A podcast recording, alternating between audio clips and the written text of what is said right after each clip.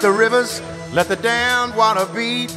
There's some people down the way that's thirsty, so let the liquid spirit free. The people are thirsty because of man's unnatural hand. Watch what happens when the people catch wind, when the water hit the banks of that hard, dry land. Liquid spirit, liquid spirit, liquid spirit, liquid spirit. Voilà un petit générique que vous avez l'habitude d'entendre maintenant, celui qui marque le début de Mythe de Boss. Bonjour à tous et bonjour à toutes, ravi de vous retrouver Olivier Sokolski en votre compagnie. On est parti ensemble pour euh, cinquante-cinq minutes de bonheur, c'est comme ça que j'avais trouvé l'autre fois euh, à dire à Serge. Comment vous trouvez ça Laurence, pas mal hein? Ça sonne bien. Ça sonne bien. Hein, cinquante... Et pourtant je suis arrivé stressé, hein, euh, pour trouver une place là c'était compliqué dans, dans la rue, il y a des embouteillages, euh, ça bouge pas, il y a de la circulation. Et euh, je crois que c'est un, une bonne introduction. Ah là, vous, notre... vous avez effectivement lancé la perche. Je vais vous laisser peut-être continuer pour, euh, pour présenter no, no, notre invité. C'est incroyable, la galère pour trouver des places dans Bruxelles et euh, dans les grandes, grandes villes. Et pour en parler, on, on, a, on a le plaisir de recevoir le, le C E O et un des euh, cofondateurs de BePark, Julien Vandelen. Bonjour Julien. Bonjour. Bonjour. Ouais. Vous avez des solutions, non ? On en a, oui, tout à fait. On va en parler, je pense. c'est, c'est quoi, c'est quoi BePark, déjà, en, en gros, avant qu'on rentre dans le, dans le détail hein. Donc, BePark, c'est une société que j'ai lancée, en effet, euh, il y a déjà plus de dix ans. Donc, euh, est-ce qu'on est encore une start-up ? Je pense que oui, pour le, le dynamisme et, et le côté innovation et qu'on veut inculquer tous les jours avec nos collaborateurs et d'être euh, surtout un pourvoyeur de solutions pour nos clients. Euh, mais donc, BePark est un opérateur de parking digital qui apporte des solutions de stationnement euh, en dehors de la rue, donc ce qu'on appelle en on-street, pour euh, aider les sociétés et les particuliers dans leur déplacement domicile-travail. Donc nous, on va vraiment se concentrer sur les gens qui se déplacent, soit pour retourner chez eux, trouver une place de parking proche de chez eux, soit pour évidemment les collaborateurs. Et quand vous dites on-street, c'est dans la rue ? Off-street, dans... excusez-moi, excusez-moi. Donc c'est dans la rue ? Nous, on est en dehors de la rue, tout à fait. Donc, en, en dehors. En dehors de la rue, ça veut dire dans des parkings ? Dans, dans... des parkings privés, oui. euh, qui appartiennent à toute une série de secteurs d'activité, on pourra en parler. Euh, et euh, qui sont sous-exploités pour plein de bonnes raisons. Et nous, notre objectif, c'est vraiment de les rentabiliser pour ceux qui en ont besoin. Donc, soit des habitants qui habitent à proximité de ces parkings, soit des, des sociétés euh, qui cherchent des solutions pour leurs collaborateurs. Ouais, bon, je pense que ça va. Euh, c'est un sujet qui, qui intéresse tout le monde et tous ceux qui se déplacent dans les villes. Euh, bah, Olivier, tradition oblige, on va... Euh On va replonger, on va plonger un peu dans, dans, dans votre parcours, dans votre histoire. Euh, racontez-nous, vous venez d'où ? Vous êtes bruxellois, vous avez, vous avez fait vos études ici. Euh, c'est quoi votre parcours, Julien ? ah, donc, euh, Moi, je ne suis pas bruxellois d'origine, donc je viens du, plutôt du, du Brabant wallon. Euh, j'étais à, à, à l'internat en Ardennes, donc ce n'est pas là où il y avait les plus grandes problématiques de mobilité. Euh, et puis, j'ai fait des études à Bruxelles, à Saint-Louis, en sciences économiques. Et, et puis à Louvain-la-Neuve. Et, et dans le cadre de mon cursus universitaire, j'ai été amené à, m- à me rendre à Boston euh, quand j'étais en Erasmus au Canada. Et, et à Boston, j'ai pris connaissance du concept du park sharing, qui était euh, un particulier qui euh, mettait sur une place de marché, euh, donc sur un site internet, sa place à disposition. Donc c'était un peu le Airbnb du parking à l'époque, mais vraiment entre des particuliers. Et c'est là où vous avez une révélation. Mais av- avant de plonger euh, avec Olivier dans, dans, vraiment dans, dans le concept, un peu essayer de comprendre, vous, avez, vous venez d'une famille d'entrepreneurs, vos parents étaient entrepreneurs ? Non, non, pas du tout. Donc moi, j'ai deux parents médecins, donc pas du tout euh, issus du secteur de l'entrepreneuriat ou du business. Oui. Euh, néanmoins, c'est pas pour ça que j'avais pas l'envie d'entreprendre. Et, et d'autres... Euh, d'autres éléments plutôt sportifs ou, ou, euh, ou le scoutisme et autres m'ont donné justement l'envie d'entreprendre et, et de faire un projet euh, pour résoudre une problématique qui, qui m'était chère. Donc ça veut dire que c'est votre première expérience professionnelle où vous avez directement attaqué avec, euh, avec BePark, ou avant de réaliser votre projet, vous avez quand même eu une expérience dans, dans des sociétés différentes ? Alors moi j'ai fait un master donc, à Louvain-la-Neuve en création d'entreprise, donc c'est pas pour ça que j'ai dit que j'avais de l'expérience, mais néanmoins j'ai eu une formation qui m'a permis d'apprendre, même si on n'apprend pas l'entrepreneuriat dans des cours, mais de, d'être en tout cas stimulé à cette envie d'entreprendre, à la détection d'opportunités, et cetera. Et j'ai fait des stages, donc ce n'est pas une expérience euh, en tant qu'employé, mais euh, mon, mon mémoire de fin d'études était le lancement d'une société dans le secteur des piscines, pour laquelle j'ai travaillé euh, dix-huit mois, et donc c'est ma deuxième finalement réelle expérience professionnelle. Vous êtes resté à bord, vous n'avez pas plongé ? Voilà, je suis resté au bord de la piscine. C'était une couverture de sécurité, justement, pour ne pas qu'on tombe dedans. Oui. Donc, euh, donc, voilà. Et donc, vous n'avez pas été travailler euh, chez des employeurs ? Non. Euh, en propre... non, non. Donc voilà, après, le, le, le trade-off, c'était de se dire, est-ce que je dois passer par une structure plus importante, type cabinet de conseil, pour apprendre à être bien structuré, méthodique et autres, ou est-ce que je me lance directement?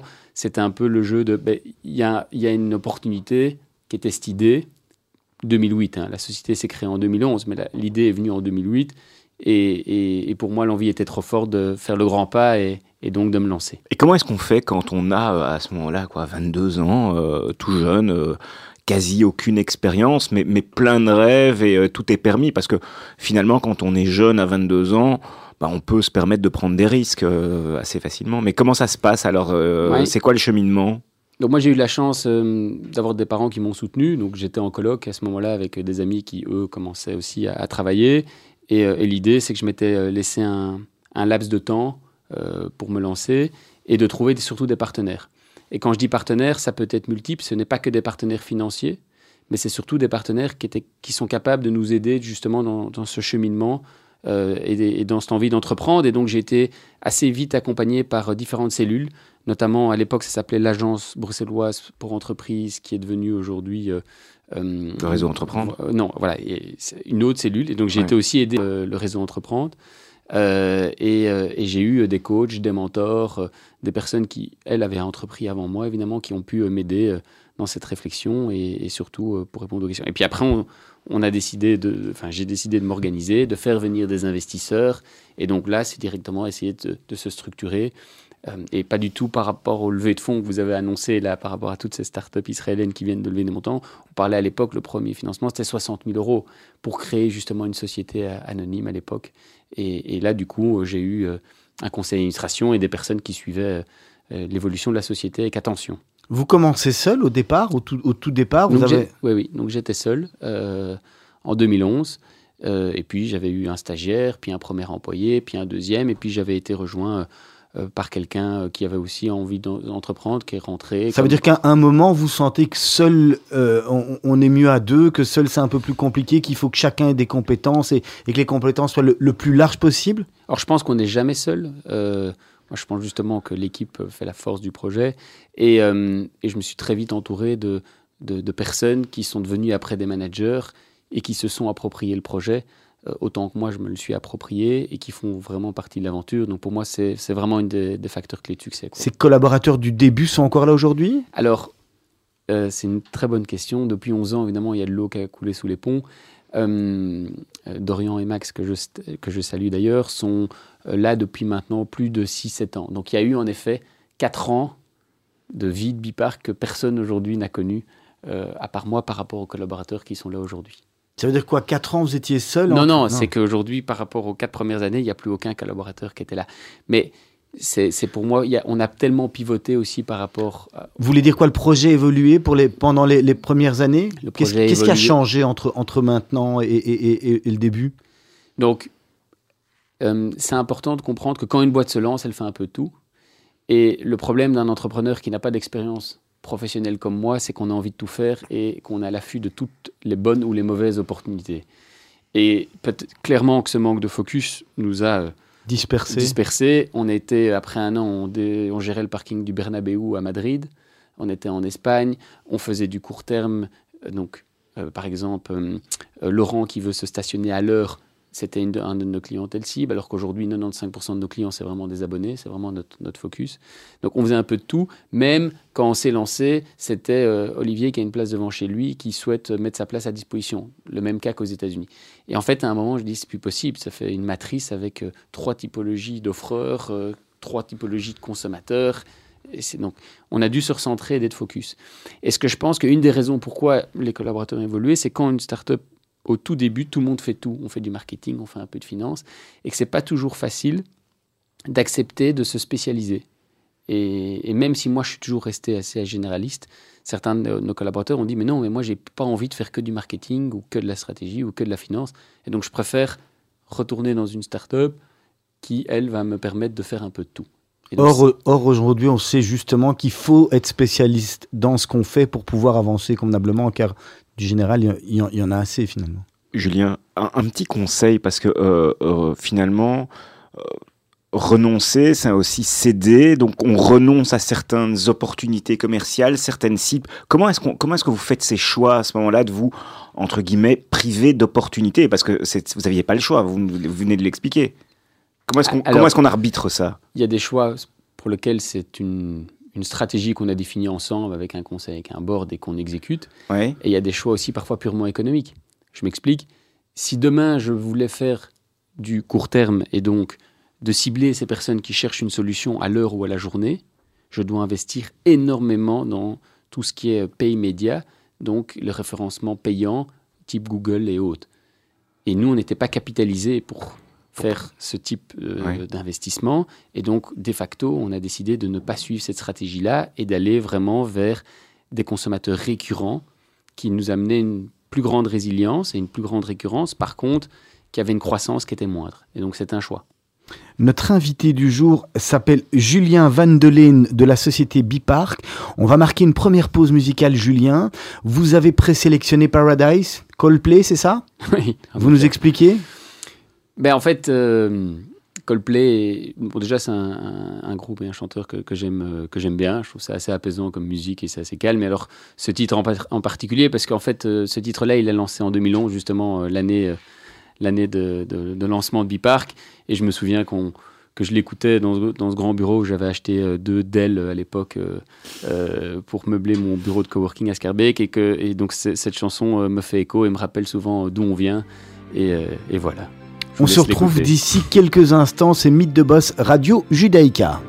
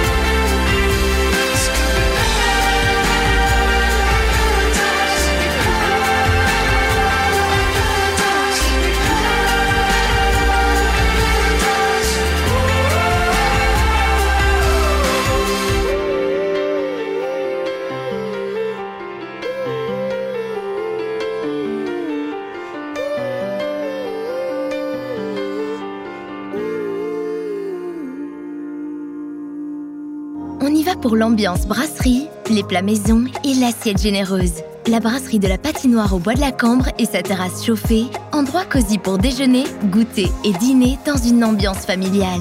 Brasserie de la patinoire, ouvert sept jours sur sept.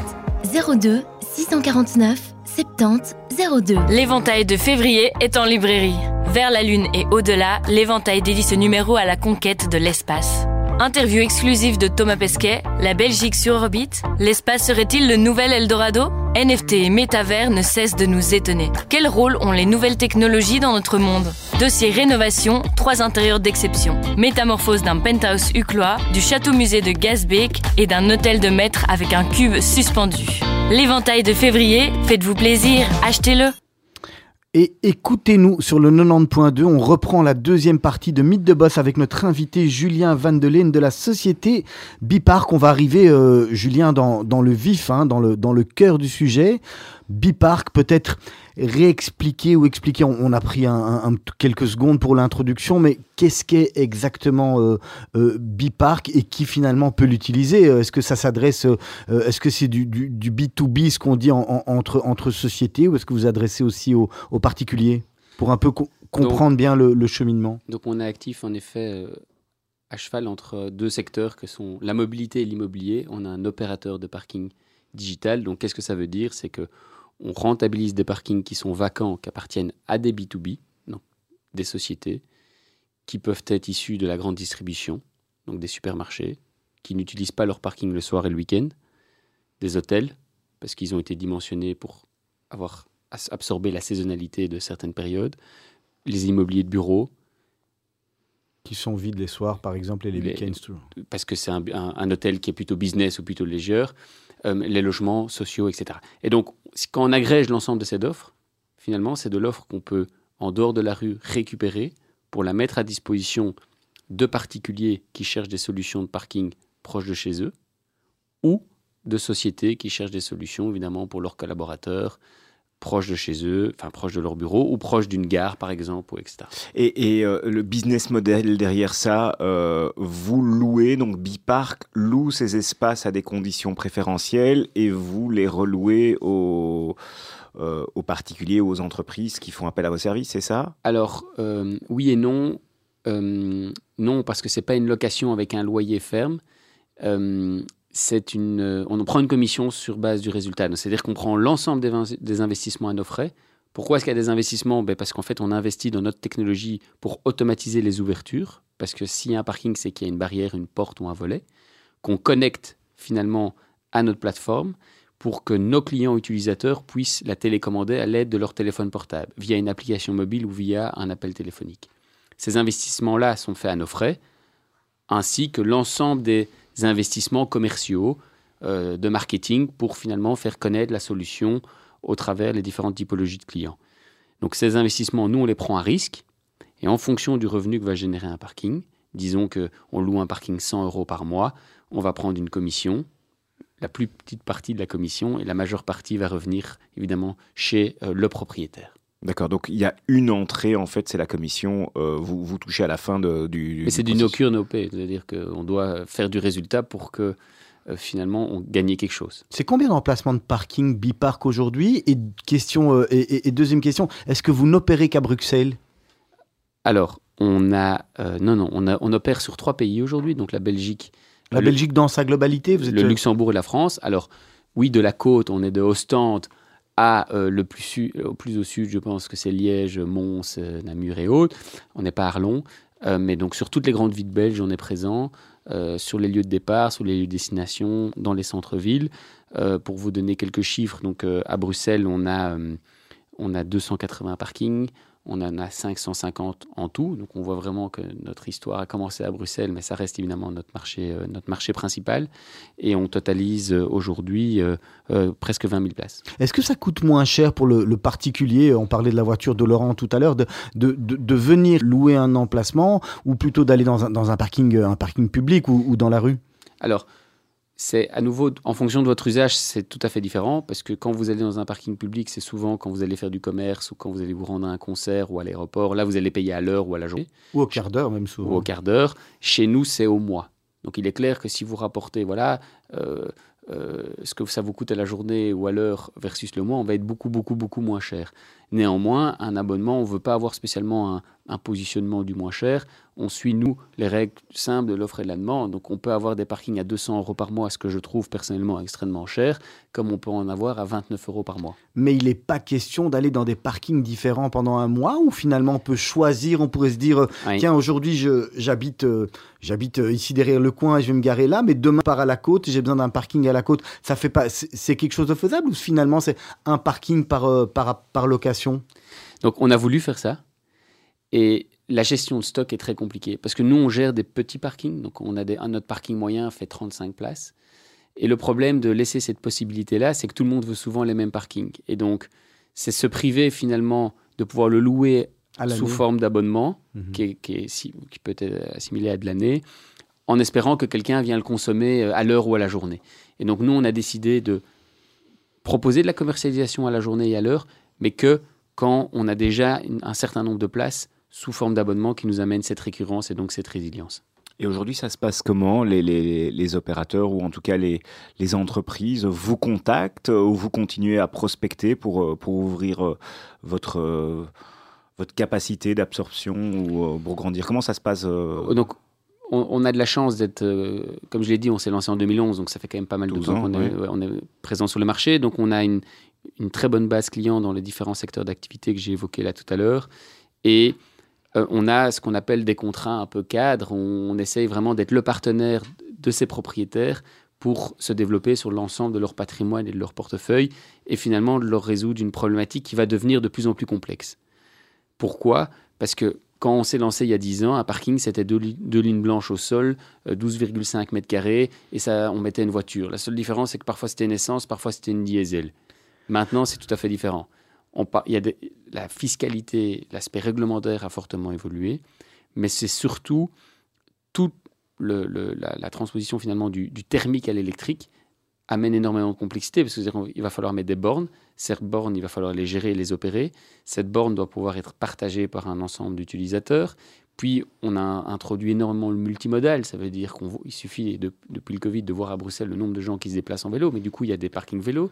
Il faut gérer ça, ces accès, et cetera. Donc, finalement, un parking, là où c'était finalement un, un parking voiture à l'époque, on va de plus en plus vers être un opérateur de hub de mobilité pour finalement gérer toute une série de fonctions euh, multimodales, voiture, vélo, piéton, trottinette et autres.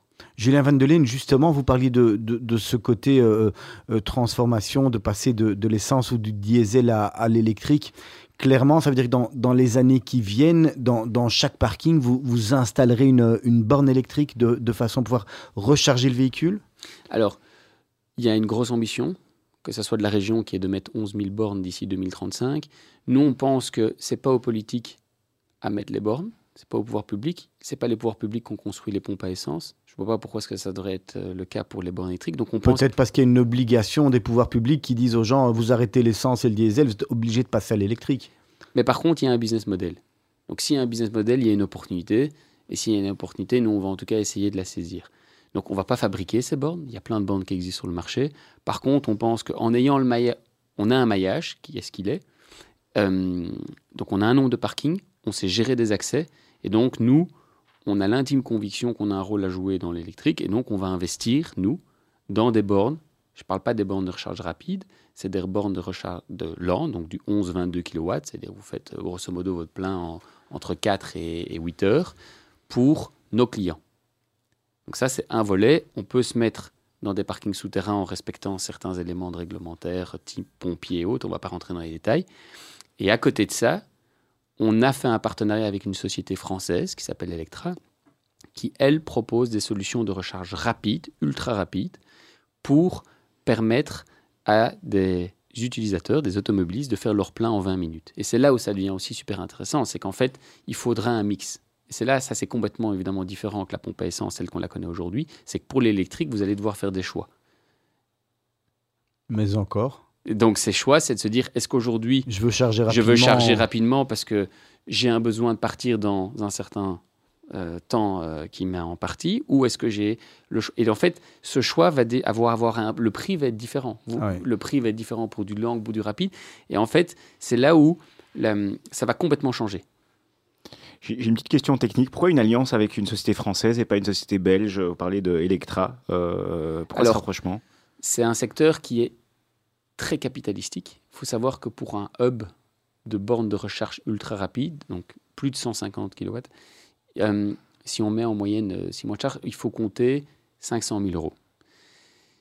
Aujourd'hui, en Belgique, il n'y avait pas d'opérateur en Europe belge qui a la capacité financière et l'expérience, qui n'est pas que financière, mais qui est aussi produit, je vais expliquer après pourquoi, pour faire cela. On avait le choix, il y avait des sociétés hollandaises, on a fait un appel d'offres européen. Il y avait des sociétés hollandaises, il y avait des sociétés portugaises, et nous, on a pris le partenaire du choix français aussi parce qu'on voulait un indépendant. On ne voulait pas s'associer à un pétrolier, ça c'est pour toute autre raison, et donc on a voulu prendre un acteur indépendant qui avait une A D M similaire à la nôtre, une mm-hmm. vision similaire à la nôtre, et finalement, euh, on, on a très vite matché et on a décidé de créer une structure commune en Belgique et d'être actionnaire de cette structure commune et de développer euh, ce réseau. Qui est en parallèle de BePark. Tout à fait, ouais. Tout à fait. Voilà, donc euh, on, on crée des alliances et euh, voilà. Euh, Ensemble, on... on va plus loin. C'est, on... un peu... ouais. C'est quoi... Quelles sont les, les prochaines grandes étapes? euh, Là, vous venez de fêter vos douze ans, enfin, vous allez les fêter. Euh, vous n'êtes plus réellement une start-up. Euh, quelles sont les, les prochaines étapes dans, dans le cadre du développement? Et peut-être que peut-être, je vais vous poser deux questions dans, dans une. Est-ce que vous avez dû faire appel à des capitaux euh, de levée de fonds euh, en douze ans? Enfin, vous nous avez parlé de, de, des Premier, première levée de, de soixante mille euros. Mais depuis lors, vous avez dû aller chercher d'autres, euh, d'autres types de montants pour, pour grandir. Donc évidemment, à la création, on a levé un peu, un, un peu d'argent. Euh, l'année d'après aussi, mais c'était vraiment pour financer. Euh, euh, on parlait de, de, de, de quelques centaines de milliers d'euros. Donc on parlait de deux cent cinquante, soixante mille puis deux cent cinquante mille euros. Donc beaucoup d'argent, mais pas non plus les montants qu'on entend dans la presse tous les jours en termes de levée de fonds pour des startups. Euh, on n'a plus levé euh, jusqu'en deux mille dix-neuf. Et en deux mille dix-neuf, on a vraiment une idée de, de développer un produit, donc on était juste avant le Covid, qui était d'aider les sociétés à optimiser leur parking. Toujours dans cette idée d'apporter des solutions à nos clients en se disant, mais en fait, un parking, c'est comme une salle de réunion, c'est une ressource qui va devenir de plus en plus rare, qui doit être partagée et qui donc... doit pouvoir être réservable, paramétrable en fonction des desiderata d'une entreprise ou d'un propriétaire. Et donc, on a commercialisé ce logiciel à travers, évidemment, les clients qu'avait BePark. Aujourd'hui, ce produit-là devient une, une société qui est, qui est autonome et, et, et ça s'appelle Lisix.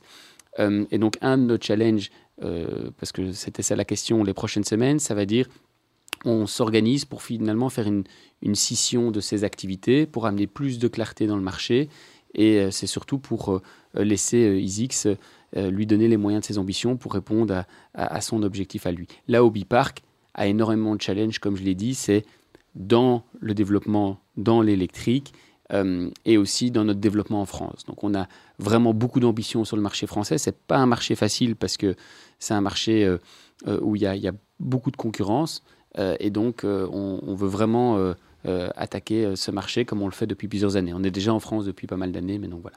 Julien Vandelen, un, un, un mot sur, euh, sur la situation quand même euh, à Bruxelles qui est particulière, hein, good move ou bad move en fonction de, de quel côté euh, on se trouve. D'abord, vous, de quel côté vous vous trouvez? Est-ce que vous avez, vous avez, on parle de supprimer soixante mille places de parking à Bruxelles, euh, les, notamment les, les écolos. Ben, j'imagine que quelque part, ça, ça doit un peu vous, vous arranger, ce, ce, ce bad move ou ce good move.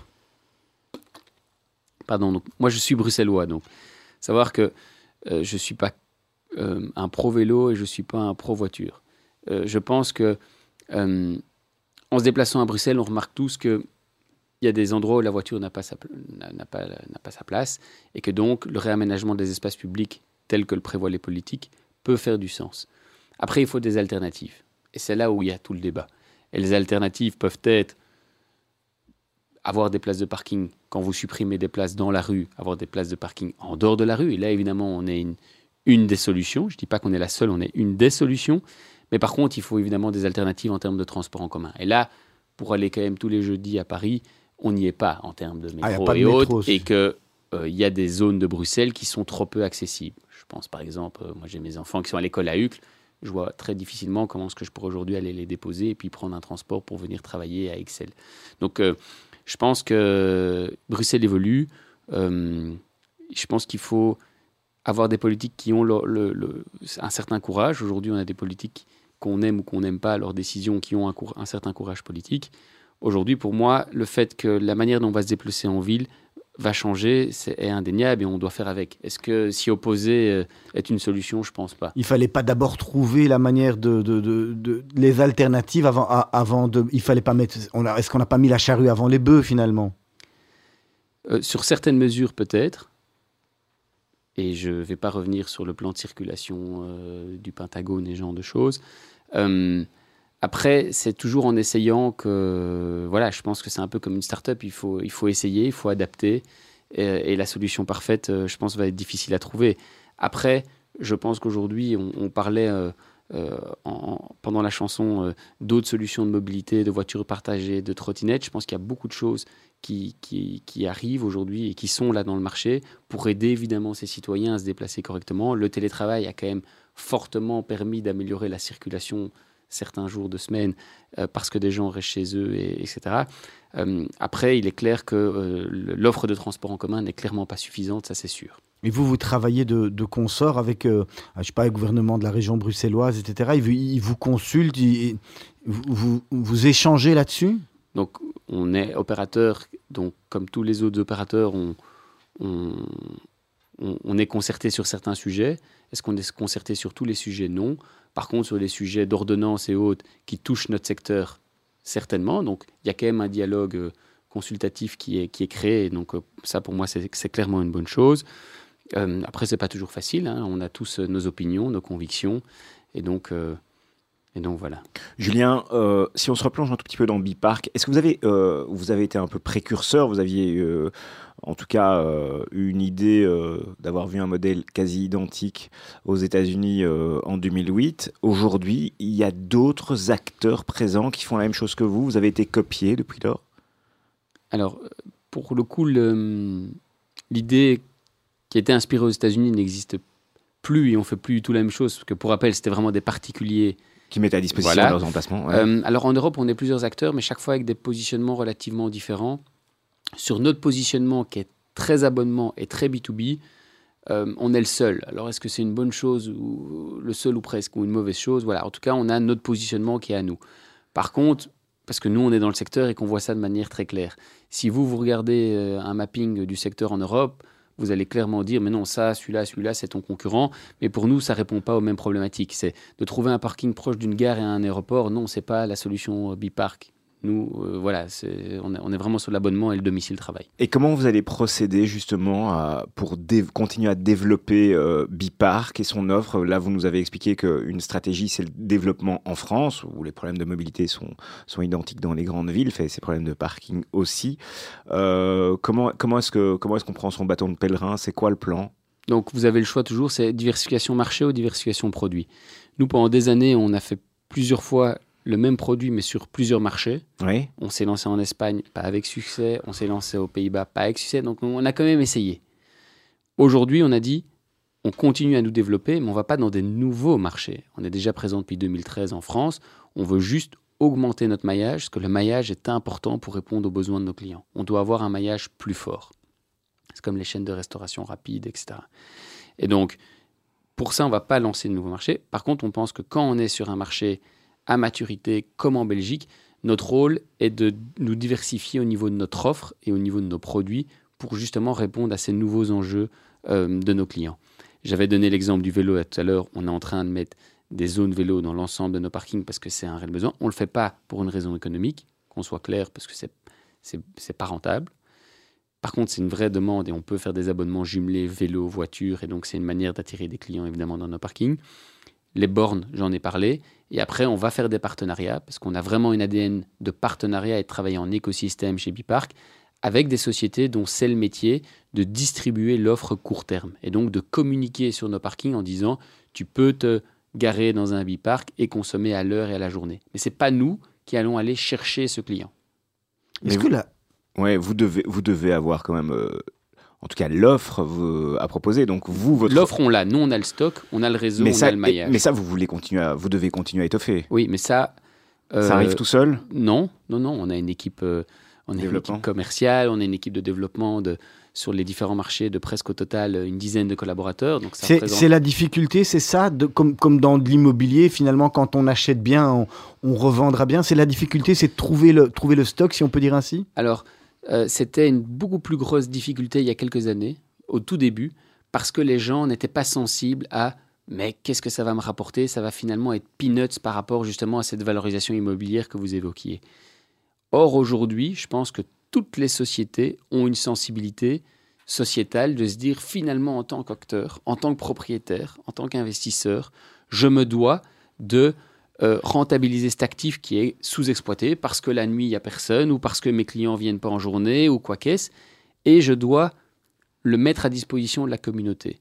Et la communauté, c'est l'ensemble des acteurs économiques locaux qui pourraient bénéficier de ce parking, qui permet évidemment d'améliorer leur mobilité au quotidien. Et donc, on parle de nuisances sonores, chercher une place de parking, nuisances environnementales, parce que quand vous tournez en rond pour chercher une place de parking, c'est, c'est l'ensemble des, des émissions de gaz, de C O deux et autres. Et donc, finalement, ça rentre dans une dynamique, ce qu'on appelle R S E, de responsabilité sociétale d'entreprise, et cetera. Vous, vous avez vocation aussi à, à finalement, pas toujours les louer, mais à se dire, tiens, et si on les achetait, ceux-là ? Alors, c'est de nouveau une question qui, qui a pu se poser euh, il y a quelques années. Et on a renoncé pour la bonne et simple raison que Euh, c'est très capital intensif. Et à un moment, vous devez choisir dans quoi vous investissez. Les combats, ouais. Et nous, nos combats, c'était plutôt d'investir dans l'humain et donc dans ces personnes et dans ces développeurs qui allaient nous aider à trouver ces parkings. Acheter un parking avec un prix moyen par place, et je dis un prix de vingt mille euros, bah, finalement, avec trois parkings, je peux engager une personne. Trois places de parking. Savoir que nous, on signe entre dix et quinze ou vingt nouveaux parkings. Je ne parle pas de places par mois. Donc, c'est des centaines de places. Et donc, le calcul est vite fait. On préférait euh, opérer pour le compte de tiers plutôt que d'acheter nous-mêmes. Euh, aujourd'hui, vous avez une équipe en France, euh, BePark ? Oui, en effet, on a une, équipe, une petite équipe de, de quatre personnes, euh, bientôt sept, euh, j'espère fin d'année huit ou neuf. Euh, euh, tout à fait, euh, basé à Paris, tout à fait. Voilà. Euh, euh... J'ai, j'ai, j'ai interrompu Olivier, je pense qu'il voulait vous emmener sur ce terrain aussi de, de, de notoriété, de faire connaître la marque. Alors, vous expliquez aussi que vous, vous, c'était finalement un peu les opérateurs qui mettaient, en tout cas certains opérateurs B deux B qui, qui annonçaient que BePark était présent, mais vous, vous avez aussi une volonté euh, de, faire, euh, de faire de la notoriété sur, sur BePark. C'est une des stratégies que... Alors, c'est important évidemment que les gens nous connaissent et que notre solution existe. Et ravi d'être ici d'ailleurs aujourd'hui pour parler de cette société. Parce qu'en effet, on n'a jamais assez de notoriété, surtout quand on apporte une solution à une problématique concrète. Mais pour revenir sur le sujet de la France, parce que c'était ça aussi le début, ouais. C'est un marché qui est plus grand. Euh, plus de moyens, besoin de plus de moyens alors. Plus de moyens, plus de places. Alors nous, on n'a jamais été... fervent d'investir énormément de moyens dans du marketing. On préfère dé- délivrer un service de qualité et travailler sur d- des références, du bouche-oreille, et cetera. Est-ce que euh, c'est avec ça qu'on va faire la meilleure croissance ? Non, mais nous, on, on estime que notre, notre projet, notre société, c'est un marathon et que ça ne sert à rien de faire un sprint et puis euh, d'investir tout et que dans... dans douze mois, on ne soit plus là. Et, et voilà. Donc, euh... La société est rentable aujourd'hui ? Oui, tout à fait, oui. Donc, l'activité de BePark... C'est profitable. Est profitable, euh, euh, tout à fait. Et les années euh, de confinement ont vraiment euh, été des années compliquées pour notre secteur. Parce qu'imaginez, si tout le monde est chez, chez soi, ben, y a, y a beaucoup moins d'usage de nos parkings. Là où certains membres de notre secteur ont pu perdre vingt, vingt-cinq, parfois trente pour cent de leur chiffre d'affaires, nous, on a fait un gain entre vingt et vingt-cinq pour cent. Et la raison, c'était que quatre-vingt-quinze pour cent de notre chiffre d'affaires, c'était du domicile-travail. Et que... les sociétés n'allaient pas résilier du jour au lendemain, ne sachant pas quand ça allait reprendre. Et par contre, on a eu une augmentation très importante d'abonnements particuliers parce que les gens étaient chez eux et, et les, les voiries étaient peut-être saturées, donc elles devaient chercher des solutions de parking. Aujourd'hui, c'est les, les sociétés qui viennent vers vous pour vous dire euh, « j'ai de la place à disposition, tiens, est-ce que tu peux me, me les rentabiliser ?» Vous devez encore aller les chercher ? Non, non, on va les chercher. Malheureusement. Ils ouais. vont arriver. Quoi ? Ils vont bientôt arriver. Non, je, je pense que c'est c'est pas un réflexe naturel. Alors, je dis pas que ça n'arrive jamais. Mais comme je dis, on est plutôt aujourd'hui dans des programmes d'accompagnement parce qu'on a déjà beaucoup de clients en référence et de, de roll-out et de développement plutôt que... Après, on, on a vraiment vocation BePark en Belgique de se développer de manière plus importante dans les autres villes.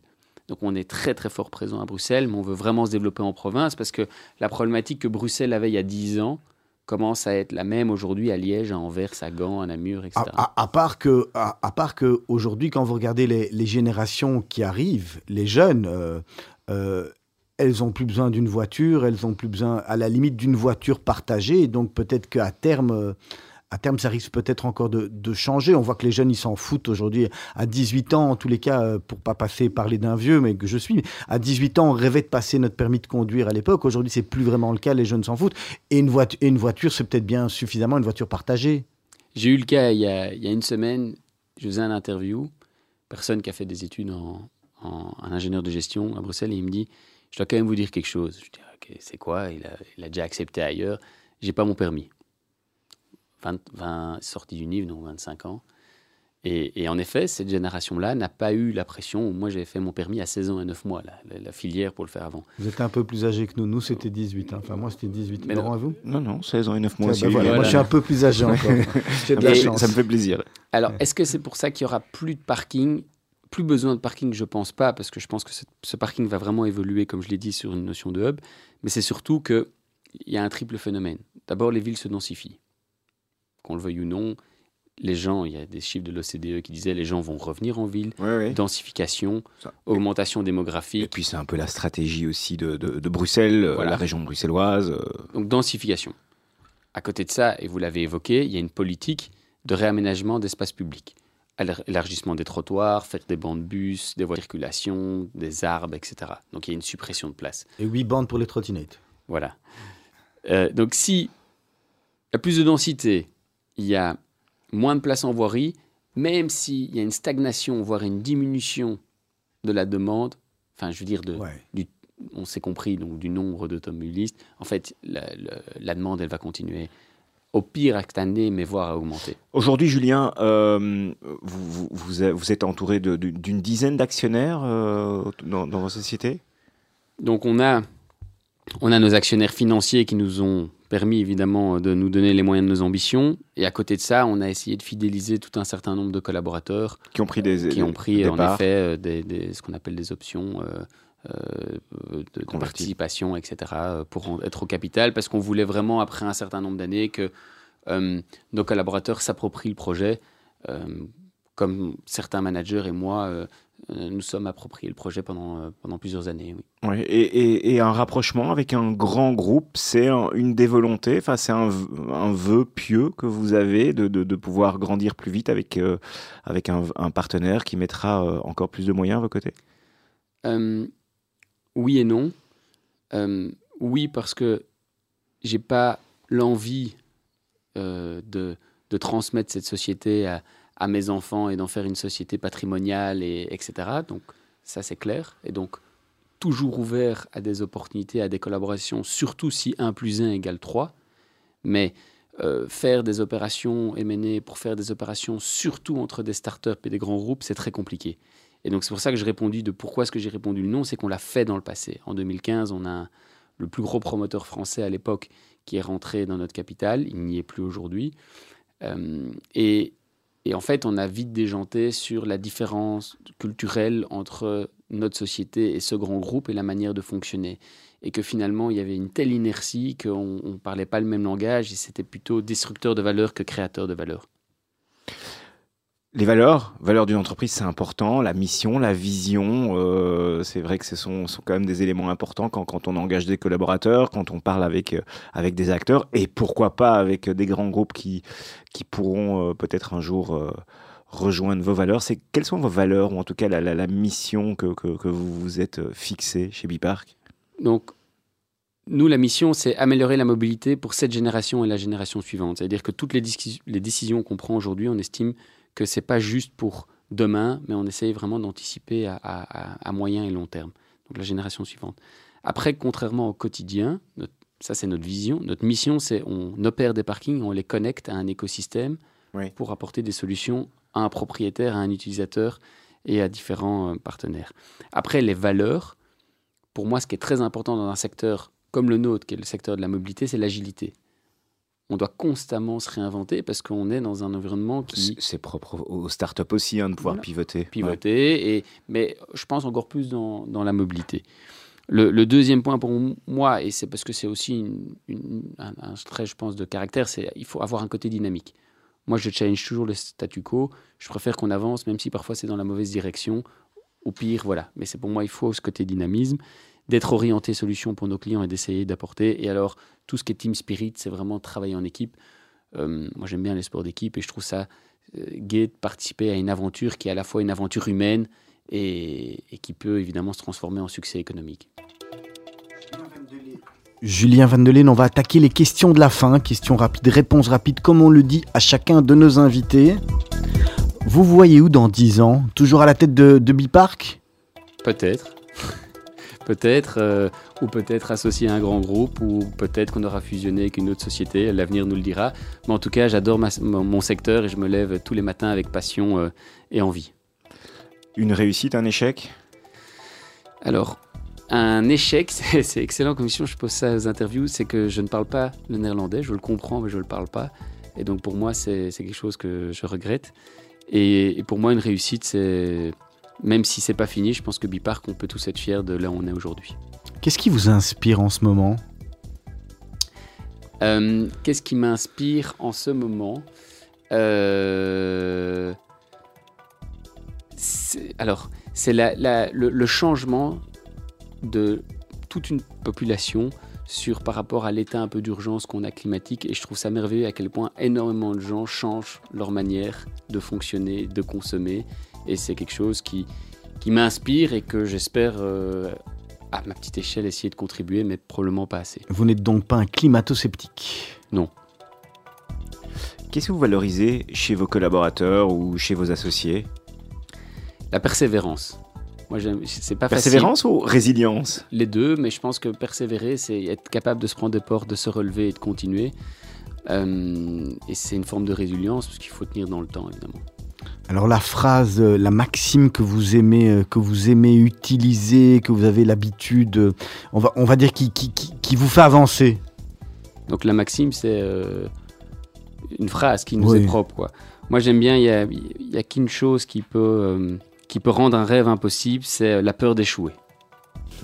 Vous nous expliquez ? Bah c'est, c'est juste que pour moi, on dit toujours, oui, mais tu t'es lancé, c'est fa... enfin, par exemple, c'est facile, mais il n'y a qu'à que. Il faut, à un moment, il faut franchir, il faut faire le grand saut, il faut faire le pas, et qui ne tente rien à rien, quoi. Si vous n'aviez pas été entrepreneur de BePark, vous auriez fait quoi ? Alors, sans hésitation, architecte. Ah. Moi, j'adore euh, l'aspect urbain, j'adore la ville. Euh, le côté design, le côté aussi euh, de, de laisser sa trace dans la ville. Euh, et je trouve qu'on manque parfois un peu d'ambition architecturale à Bruxelles. Petit, c'était votre rêve déjà ? Non, je voulais être géologue. Ouais. Rien à voir. Wow, ça, reste, ça reste un métier de terre. Hein. De terre, mais pas facile en Belgique en tout cas. Euh, voilà. Le moment le plus heureux de votre vie, je vais rajouter à l'exception de votre mariage ou la naissance de vos enfants, car c'est, c'est, c'est trop bateau et, et trop facile, on va dire. Voilà. Euh, je pense que euh, mon arrivée à l'internat, donc moi j'ai eu la chance de... Je trouve que ça a vraiment été... Euh, formateur. Formateur et, et mais les amitiés d'aujourd'hui sont encore euh, mes, mes copains du passé. Et, et vous, donc, met, euh, vous metteriez vos enfants à l'internat pour ça ? euh, C'est un grand débat avec ma femme. Ça veut dire si, que... si ma question à moi, à moi, oui, mais on est deux, donc euh, il va falloir faire une décision commune. Julien, c'est quoi la chose la plus dingue que vous avez faite dans votre vie ? Alors, Euh, dingue.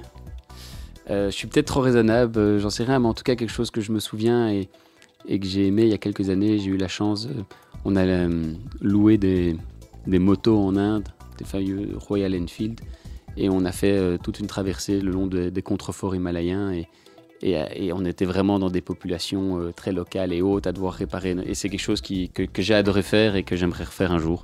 Est-ce qu'il y a une personne qui a, qui a réellement changé votre vie où vous vous dites euh, ça c'était vraiment la rencontre de, de, de ma vie euh, jusqu'à présent ?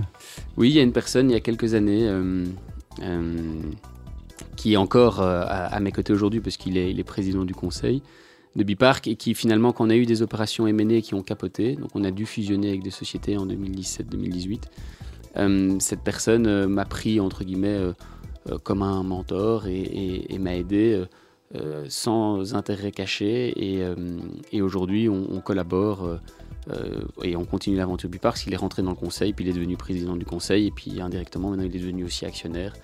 Et donc, euh, une belle histoire. C'est une chouette histoire, tout à fait.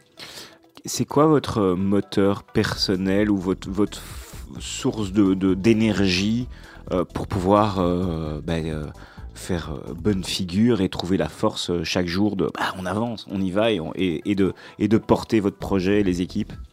Moi, je suis compétiteur dans l'âme, hein, donc je, je, j'aime pas perdre, que ce soit en sport, à des jeux de société ou autre. Et donc, je vois un peu le quotidien comme chaque jour, pour moi, je me mets des objectifs. Et donc, chaque jour, je démarre la journée. Je n'ai pas dit toujours que c'était facile. C'est comme euh, ceux qui disent « ah, j'adore courir » ou « j'adore nager ». Non, quand tu rentres dans l'eau, parfois, tu n'as pas envie de courir ou tu n'as pas envie de nager. Mais par contre, fin de la journée, c'est la satisfaction du travail accompli. Et, et moi, le, le pourquoi est-ce que j'ai...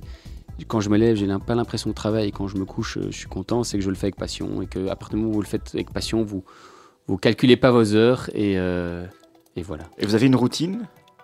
J'ai énormément de routines. Oui. Mais chaque, chaque jour a des différentes routines. Oui, non, mais vous avez par exemple une morning routine, un truc, euh, voilà, euh, vous allez puiser, ou vous dites ça, il faut que je passe, tous les jours, il faut que je fasse ça pour... Euh, j'en sais rien, euh, pour, pour puiser l'énergie.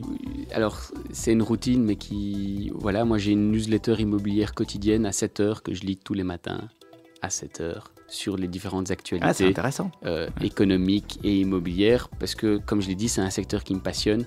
Et j'adore suivre les transactions et, euh, et les informations de mon secteur. On peut peut-être demander laquelle, hein, Olivier ? Ouais, pourquoi pas, c'est un bon, aussi un bon tuyau. Alors, j'ai deux routines. Donc, j'ai une newsletter M N E de la société Allium euh, qui, qui, qui, a, bien, qui hein. a un condensé de, d'informations Raph. économiques et, et, et M N E de Raph Abou. Et j'ai une newsletter expertise, mais qui est vraiment très professionnelle, qu'il faut payer pour avoir, qui est une, une newsletter immobilière euh, euh, avec les différentes infos du secteur. Voilà. Où s'arrête votre pardon, Julien Vandelen, si vous pardonnez ? Si on apprend ses erreurs. Donc, ouais. Et vous avez un, un cauchemar récurrent en vous endormant, vous dites « ah, là, je plonge ». J'ai un cauchemar qui m'arrive souvent, c'est que je, une fois, je ne me suis pas réveillé pour un examen d'anglais à l'Unif, et ça m'arrive souvent de revivre ce moment où quand je suis arrivé en l'auditoire, c'était à Saint-Louis, rue du Marais, et que je vois tous mes, mes confrères sortir, je dis « ah mais c'est à quelle heure ?» Mais Julien, euh, c'est fini. Donc c'est un cauchemar que je reviens encore assez souvent. Vous avez quatre réveils alors euh... Dernière question, Laurent, je vous la laisse, la question de la fin, on va dire la question de Serge en fait, on peut l'appeler comme ah, oui, ça. Oui, oui. Quel conseil vous auriez aimé qu'on vous donne et qu'on ne vous a pas donné ? euh... Alors on m'a donné des conseils que j'ai appliqués, c'est savoir bien s'entourer, et ça je l'ai fait.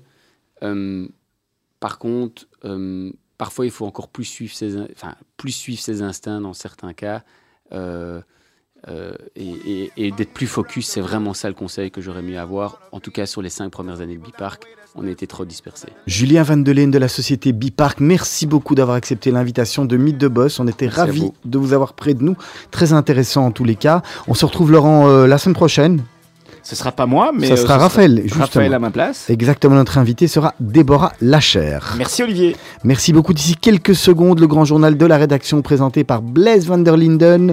Juste après, ça sera les mots d'Anouk, la Brit Connection. On terminera la soirée avec Gersh, notre D J maison. Et dès demain matin, sept heures, la matinale emmenée par Lise Benkemoun et toute son équipe. Bonne soirée à tous et à toutes.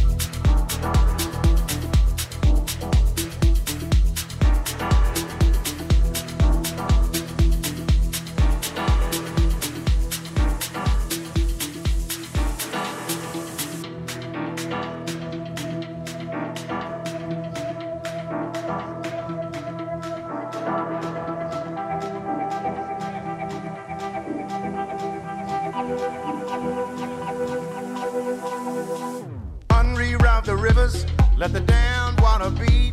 There's some people down the way that's thirsty, so let the liquid spirit free. The people are thirsty because a man's unnatural hand. Watch what happens when the people catch wind, when the water hit the banks of that hard, dry land.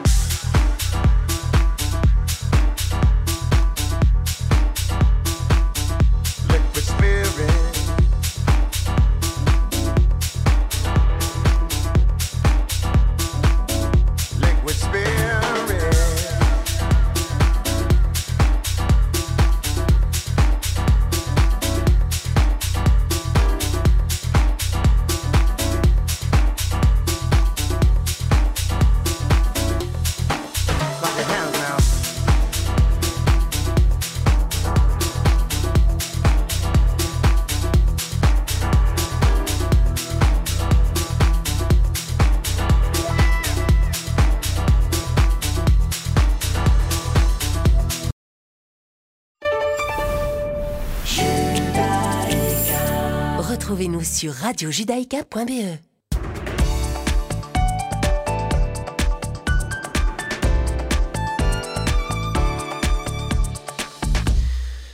Bonjour à toutes et à tous, vous êtes bien sur Radio Judaïka, il est dix-huit heures et c'est l'heure de votre grand journal de la rédaction que vous pouvez suivre sur le quatre-vingt-dix virgule deux F M, sur le site radio judaïka point b e, sur la page Facebook de la radio et sur l'application Radio Judaïka. Tout de suite les titres de votre grand journal. Nouveau bilan de onze mille sept cents victimes et plus de quarante mille blessés dans les séismes qui ont frappé la Turquie et la Syrie. Les sauveteurs israéliens sont sur place, les Belges arrivent. Politique israélienne, le leader de l'opposition Yair Lapid s'est prononcé en faveur d'une grève des travailleurs lundi pour protester contre le projet de refonte du système judiciaire du gouvernement. Le président ukrainien Volodymyr Zelensky était en visite à Londres aujourd'hui, il sera à Paris ce soir et à Bruxelles demain. Nous parlerons de ce voyage avec Alberto Toscano, journaliste et politologue. Et enfin en Belgique, les enquêteurs et juges d'instruction ont terminé aujourd'hui leur présentation de l'enquête avec les trois derniers portraits encore à dresser pour, les attentats, pour le procès des attentats de Bruxelles, ceux de Sofiane Ayari, Salah Abdeslam et Oussama Attar. Et on commence évidemment ce journal avec le séisme qui a frappé la Turquie et la Syrie. Les sauveteurs se sont lancés dans une course contre la montre aujourd'hui pour extraire les survivants des décombres avant qu'ils ne succombent au froid. Deux jours après le tremblement de terre qui a ravagé le sud de la Turquie et le nord de la Syrie, le bilan actuel du violent séisme qui a frappé la Turquie et la Syrie s'élève à plus de onze mille sept cents morts alors que les secouristes s'efforcent de sauver les survivants piégés sous les débris dans le froid hivernal. neuf mille cinquante-sept personnes ont péri en Turquie et deux mille six cent soixante-deux en Syrie à la suite de ce tremblement de terre de magnitude sept virgule huit. C'est ce qui en fait le séisme le plus meurtrier depuis plus de dix ans. Ces deux derniers jours, des sauvetages spectaculaires ont eu lieu, notamment celui de jeunes enfants émergeant de monticules de débris plus de trente heures après le séisme. Mais il y avait aussi un désespoir généralisé et une colère croissante face à la lenteur des opérations de sauvetage dans certaines régions.